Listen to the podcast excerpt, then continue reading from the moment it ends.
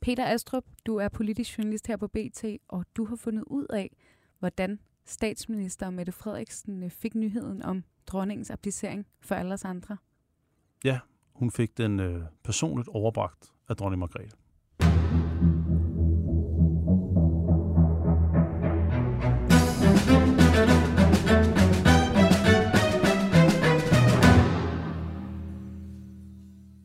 Velkommen til øh, endnu en særudgave af Kongehuset bag kulissen, fristes jeg til at sige.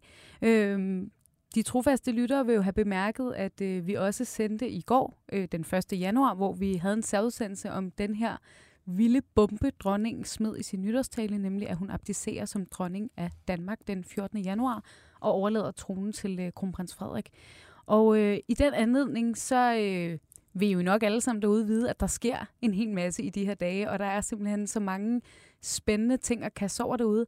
Så derfor har jeg besluttet, at øh, vi kommer altså til at sende lidt mere kongehuset bag kulissen øh, den kommende tid, end vi ellers har gjort. Og øh, derfor har jeg inviteret dig øh, sådan lidt spontant i studiet, Peter Astrup, politisk journalist på BT. Velkommen til. Velkommen til. Tak skal du have. Fornøjelse. Øh, ja, og som, øh, som vi lige hentede, så skal det øh, lige her i første omgang handle om netop øh, dronningen og øh, statsminister Mette Frederiksen. Nu øh, var der jo i går statsministerens nytårstale. Mm. Og øh, som hun selv nævnte, så var den jo sådan skrevet om i sidste øjeblik. Den skulle have handlet om noget helt andet. Ja, den skulle jo primært have handlet om regeringens kommende ældrereform.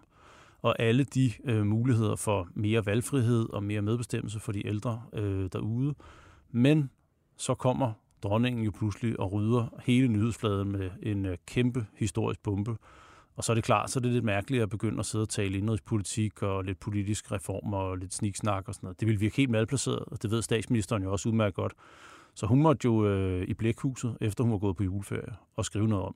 Skrive en ny tale simpelthen. Ja, og så er det jo ikke nogen hemmelighed, tror jeg. Øh, jeg kan da i hvert fald tale øh, for øh, bare hvem jeg selv kender, og sikkert også hvem du kender, Peter, at der er jo alt muligt, man spekulerer i her i dagene efter. Ikke? Altså netop et af de store spørgsmål er jo, hvem vidste det her?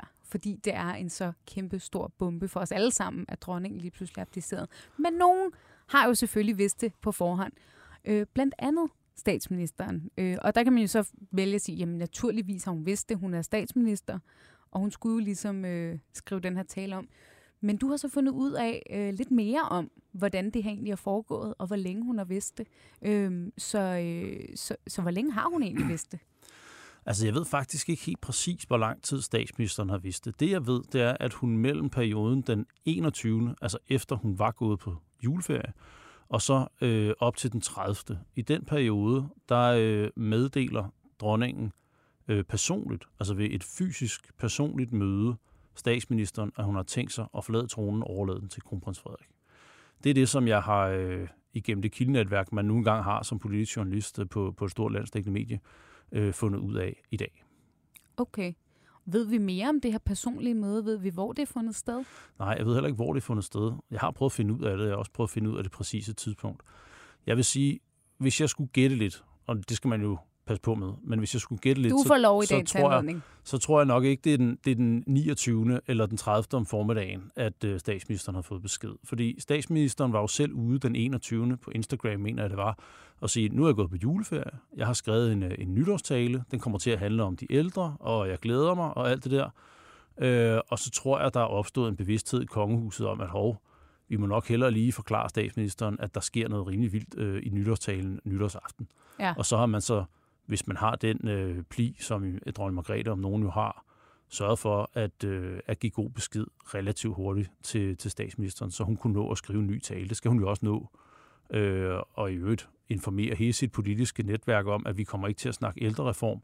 Vi kommer til at snakke dronningens øh, abdiktion i løbet af faktisk hele januar måned. Ikke? Jo, og der var jo også et par andre øh, politikere, der ligesom løftede sløret for øh, i går i forbindelse med nytårstaflet 1. januar, at de også havde vidst det øh, sådan lidt på forhånd. Blandt andet Lars Løkke Rasmussen, mm. udenrigsminister, øh, fik, øh, fik også lige et heads up, men som må vi næsten forstå, ikke et lige så godt heads up som Mette Frederiksen. Hun fik det dog at vide først. Ja, Mette Frederiksen har fået personlig besked af dronningen ja. ved et møde. Det, øh, den luksus er ikke overgået Troels Lund og, og Lars Løkke. De er blevet informeret om det. Øh, Lars Løkke, for, i hvert fald for Lars Løkkes vedkommende den 30. og sandsynligvis også Troels Lund, så vidt jeg ved, øh, den 30. også, altså dagen inden. Ja. Og det er jo også øh, erfarne statsmænd, som, som man jo forventer naturligvis sagtens skal holde på en hemmelighed. Ja, for jeg skulle til at sige, øh, den her oplysning virker det jo til. Vi, vi har jo ikke en eller anden liste over, hvem har fået det at vide på forhånd. Men det virker jo til, at det har holdt meget, meget, meget tæt til kroppen. Øh, vi har blandt andet talt med øh, Kåre Kvist tv hver i dag, som sad på live tv og var vært, da dronningen skulle afholde sin nytårstal. Han vidste det ikke. Øh, Jakob Sten Olsen, som sad herovre for mig i går, øh, sad og kommenterede på TV2. Han fortalte os, at de vidste heller ingenting. Altså, der er virkelig mange, der ikke har vidst det her. Øh, men når Mette Frederiksen så naturligvis får det at vide, øh, så tænker jeg også, at vi måske lige kan berøre deres forhold, altså dronningen og Mette Frederiksens forhold, fordi Mette Frederiksen har i hvert fald flere gange i tale sat det som et ret varmt forhold, og at de, at de taler sammen øh, løbende. Mm. Tror du, det også kan spille ind på, at hun har fået det at vide i ret god tid? Ja, det, det tror jeg helt sikkert. Øh, der er ingen tvivl om, at statsministeren har et, øh, et ganske godt øh, forhold til, til dronningen. Det er der ingen tvivl om. Hun har jo selv nævnt dengang, hvor øh, det var under coronakrisen. Den tædede jo på os alle sammen, og den tædede jo også på statsministeren, øh, selvom hun fik jo enormt meget røg for, for hele den håndtering, der var. Men der, der kom statsministeren jo selv ind på, at dronningen personligt havde sagt til hende, at øh, øh, jeg tror, hun var kommet med en anekdote, noget med, at nu siger tante dronning lige noget her. Øh, de skal huske at passe godt på dem selv i forbindelse med alt det her. Øh, sådan lidt, øh, sådan lidt moderlig kommentar nærmest ja. til statsministeren, ikke? Øh, fra, fra den lidt ældre monark, om at øh, tak for indsatsen, pas lige på en gang. Og det, det er jo klart, det er jo sådan nogle, det er sådan nogle råd, man kun giver til folk, som man, som man på en eller anden måde har det godt med. Det er jo ikke sådan, fordi man sidder og forventer, at de sidder loven af hinanden, men dronningen har jo også, som, som jeg også har talt med Lars Hårbakke, Lars Hårbakke om i dag, altså har jo en, en forståelse for, Lars Hårbakke, at hun, som er historiker, som er historiker og, og kongehusekspert, ja. siger jo, at, at dronningen har jo udnævnt statsministeren, altså sådan helt formelt. Ikke? Selvfølgelig er hun jo blevet valgt til det embede, hun har af befolkningen, men dronningen udvælger jo også øh, statsministeren. Og, og derfor har hun jo også en eller anden form for, for ønske og behov for at, at meddele nogle ting personligt til hende. Ja. Ja, og så tænker man jo også, øh, sikke en nyhed at gå rundt med. Puha, kan der også være noget med, øh, at øh, man skal ikke have det at vide i for god tid, for tænk nu, hvis det siver. Øh, men der må vi jo også formode, at lige præcis statsministeren øh, om nogen øh, er jo vant til at holde på hemmeligheder. Ja, jeg tror, det hvis man, hvis man har en eller anden, man gerne vil betro noget, så tror jeg, at folk som for eksempel statsministeren, og i virkeligheden mange af de ministre, der har adgang til meget fortrolige øh, informationer, de er meget gode til at holde på dem. Øhm, det her er jo sådan en meget folkelig ting, som rigtig mange danskere går op i, men statsministeren har jo også siddet relativt lang tid øh, på viden om en aftale med, at amerikanske soldater skulle udstationeres i Danmark for eksempel. Det kan hun jo heller ikke bare gå rundt og sige til naboen, eller til, til journalister, eller til, til, til alle mulige mennesker, hun nu synes godt om. Det kommer på det tidspunkt, det skal komme, og det skal ikke slippe ud. Derfor har dronningen jo også haft en helt naturlig tillid til og tiltro til med rette, at selvfølgelig kan statsministeren holde på sådan en hemmelighed. Ja. Man gad godt vide, hvor de havde mødtes. Altså har de gået en tur i, i øh, en af de kongelige haver? Har de mødtes på Café Europa? Nok næppe, næppe det sidste. Må ikke, at øh, statsministeren er blevet øh, bedt om at stille på Amalienborg? Det kunne jeg forestille mig. Det kunne jeg, forestille mig. jeg, jeg tror meget, det, det er sådan, det fungerer. Ja. ja. det ville også være mit gæt, at øh, de simpelthen er, er mødtes mm. derovre. Men altså, det er jo meget sjovt med det personlige ting, fordi at, øh, at øh, man kunne godt have klaret det på anden vis. Hun kunne bare have ringet, eller hun kunne have fået en eller anden til at sende en mail, eller hun kunne have gjort et eller andet den retning. Ikke? Og det er hun jo nedprioriteret, men også fordi, hvis hun så skulle ikke gøre det personligt, i hvert fald over en telefonsamtale, men få andre til det, så er det jo også et eller andet, der gør, at så er der flere mennesker, der ved ja. Det. Så, så selvom man jo selvfølgelig også godt fornemmer, eller har en forventning om, at man kan stole på Barbara Berlesen, så er der jo ingen grund til, at dronningen siger det til sine embedsfolk, som siger det til statsministeren, embedsfolk, som siger det til statsministeren. Altså, så er der mange led lige pludselig, og man kan også sige for eksempel ja. en, en e-mail, altså så, så, så er der lige pludselig noget på skrift, som øh, kan mm. blive, øh, altså i værste fald, øh, sendt rundt til de forkerte, eller kan blive lækket, eller alt muligt. Ikke? Ja, lige præcis. øh, hvor at en god mundtlig samtale mellem to mennesker i et rum, den bliver jo ligesom mellem de to mennesker i det rum. Ja. Øhm, og så kan man mindre... også reagere på hinanden. Altså så kan man sige, gud og sådan noget, hvorfor det? Og, og måske er der nogle grunde, som vi ikke har hørt om. Der kan være alle mulige ting og samtaler, man gerne vil have, og, og statsministeren kan få lov til at reagere på den måde, hun har lyst til at reagere, uden det kommer ud alle mulige steder. Ikke? Jo. Så det er en udmærket måde at gøre det på. Ja. Ja, og så den næste tid kommer statsministeren jo også til at spille en rolle, fordi øh, det er jo faktisk hende, der skal, der skal udråbe Øh, ja, kong Frederik bliver det jo lige om lidt, 14. Ja. januar, når han skal overtage tronen. Øh, som vi også øh, så det dengang, at øh, dronning Margrethe i sin tid blev, blev udråbt som dronning i 72. Så, øh, så hun kommer jo også ting. til at spille en rolle, og det er vel også, øh, hvis vi lige hurtigt skal runde af med det, øh, det er vel også derfor, at man netop som Mette Frederiksen sørger for, at nu bliver talen skrevet, nytårstalen, så den tapper ind i det her, for hun ved godt, at de næste 14 dage kommer alt til at handle om det her. Ja, vi får ikke nogen store politiske udspil de næste 14 dage. Der sker ikke noget før allertidligst sidste januar. Og så, øh, og så som du siger, det der med at tappe ind i den virkelighed, og også give statsministeren mulighed for at adressere det i sin nytårstale i god tid, er meget vigtigt. Fordi det her er også en kæmpe ting for statsministeren. Altså alle mennesker har jo set de her billeder fra 52 år siden af dronning Margrethe, der blev udnævnt af Jens Otto Krav øh, fra, øh, fra jeg tror, var det tronværelset eller sådan et eller andet på Christiansborg. Det kommer statsminister Mette Frederiksen jo også til. Og de billeder kommer vi jo til at se i de næste 40 år, ikke? eller hvor lang tid det nu endgår, før ja. at, øh, at, at øh, prins Christian overtager, eller hvad der nu sker. Øh, så det er jo en kæmpe, kæmpe ting. Altså, det kommer man jo til at skrive sig virkelig ind i historien for som statsminister. Ikke bare for alt det der med coronaen og balladen og, og, og løftebrud og SVM-regeringen, der ikke gik så godt og alt den slags, men ligesom at få lov til at udnævne den nye monark. Den er meget er fed altså, at få med, ikke? Det æder med en fed ting at have ja. på CV'et for en statsminister. Den er, er den er sgu meget god. Ja. Øhm, og, øh, og hvis der er noget, vi i Danmark kan blive enige om, så er det jo vidderligt, øh, at vi er glade for vores kongehus, og ikke mindst, at vi er glade for dronning Margrethe. Ja. Øh, man kan jo se i flere målinger, at selv når der bliver spurgt til, øh, øh, om man er tilhænger af kongehuset, så ligger man som regel på, ligger vi på de der cirka 80 procent, men tilslutningen til dronning Margrethe er højere.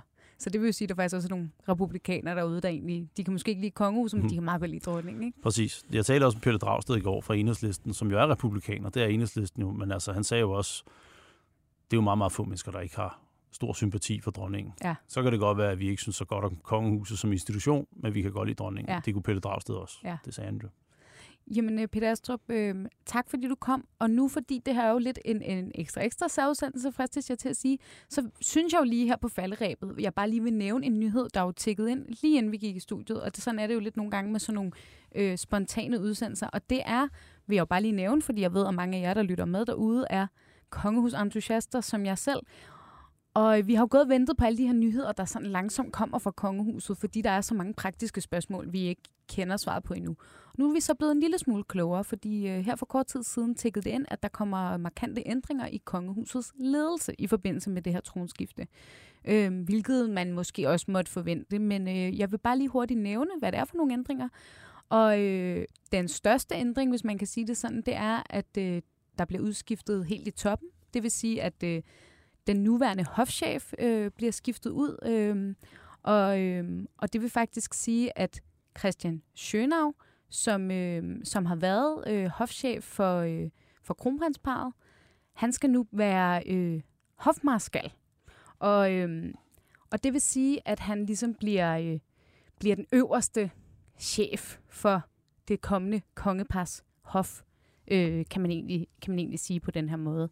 Øh, så han bliver hofmarskal i kongehuset per 14. januar, altså Christian Schönau, som var hofchef for kronprinsparet. Så på den måde følger han dem, han følger dem ligesom ind i rollen som kongepar, hvilket giver, giver meget god mening. Og det betyder så, at den nuværende hofmarskal, øh, Kim Christensen, som jo har fulgt dronningen, han stopper i, øh, i det her job.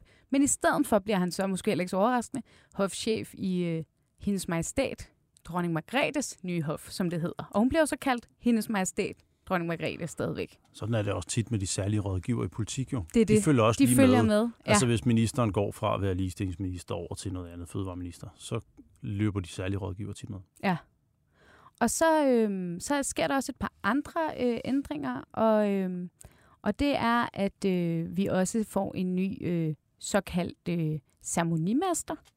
Og, øh, og så kan man sige, hvad er en, øh, hvad er en ceremonimester? Øh, jamen det er øh, den person, som, øh, som står for ja, alle ceremonierne faktisk, der, der står for fester og arrangementer, nytårskurer, officielle besøg i hoffet. Øhm, så, øh, så, så det er jo også en ret vigtig rolle, må man sige. Og, øhm, og øh, kongehusets nuværende ceremonimester hedder Lasse Harkær. Han fratræder sin stilling 1. marts, og øh, så bliver han igen, følger han med dronningen, for han bliver stabschef i dronningens hof. Og i stedet for, så er det en, øh, øh, admiral, der hedder Anders Fris, som skal være ny ceremonimester. Han kommer fra en chefstilling i Forsvarskommandoen. Noget, der også er meget sjovt her, er, at Christian Schönau også kommer fra det politiske apparat, så at sige. Han har tidligere været departementchef. Øhm, så på den måde, så, øh, så kommer der et eller andet sådan politisk islet over den, den øh, nye øh, ledelse i kongehuset faktisk. Der er så også en lille øh, ekstra ændring, og det er, at øh, der er det, der hedder en kabinetsekretær, som er øh, Henning Fode. Og, øh, og han stopper, og det er en stilling, der ikke bliver genbesat. Øhm, og hvorfor den ikke bliver genbesat, det vides ikke, men det kan jo godt være, at man ligesom har øh, vurderet, at, at det kan fint blive varetaget hos Christian Schönau, der bliver hofmarskal. Øhm, så det bliver altså en udskiftning i, i toppen, så man kan sige på den måde, at dronningens folk følger faktisk med hende i hendes nye hof, men rykker altså selvfølgelig væk fra toppen, og kronprinsparet tager deres egne folk med ind, øhm, hvilket jo nok egentlig er meget naturligt. Det lyder meget naturligt, ja. Ja. Jamen, øh, spændende. Således slutter vi på en, øh, på en lille nyhed, og, øh, og jeg tør godt love, at øh, er man interesseret i øh, kongehuset, og det, det ved jeg jo mange af jer, der lytter derude er, så hold øje med kanalen her den kommende tid, fordi jeg vil bestræbe mig på at lave, øh, som sagt, øh, lidt ekstra udsendelser, end hvad I er vant til, fordi der er jo virkelig nok at tale om i de her dage, og det kommer der til at være i, i lang tid fremadrettet. Så øh, tak til dig, Peter Astrup, fordi du lige vil komme med og gøre os alle sammen lidt klogere på, hvad der egentlig foregik øh, mellem statsministeriet og dronningen. Så tak. Og øh, så vil jeg også sige tak til jer derude, øh, fordi I lytter med. Det er rigtig, rigtig dejligt. Og jeg vil også lige minde om, at vil man have ekstra kongehus, så øh, har jeg jo lavet et nyt nyhedsbrev, der hedder Kongehuset bag kulissen, som man kan skrive sig op til. Så får man den her podcast og øh, en masse royale historier og øh, lidt ord fra mig direkte i sin indbakke. Men øh, i hvert fald endnu en gang tak, fordi I, øh, I lytter med så trofast. Og øh, vi høres ved øh, inden længe igen.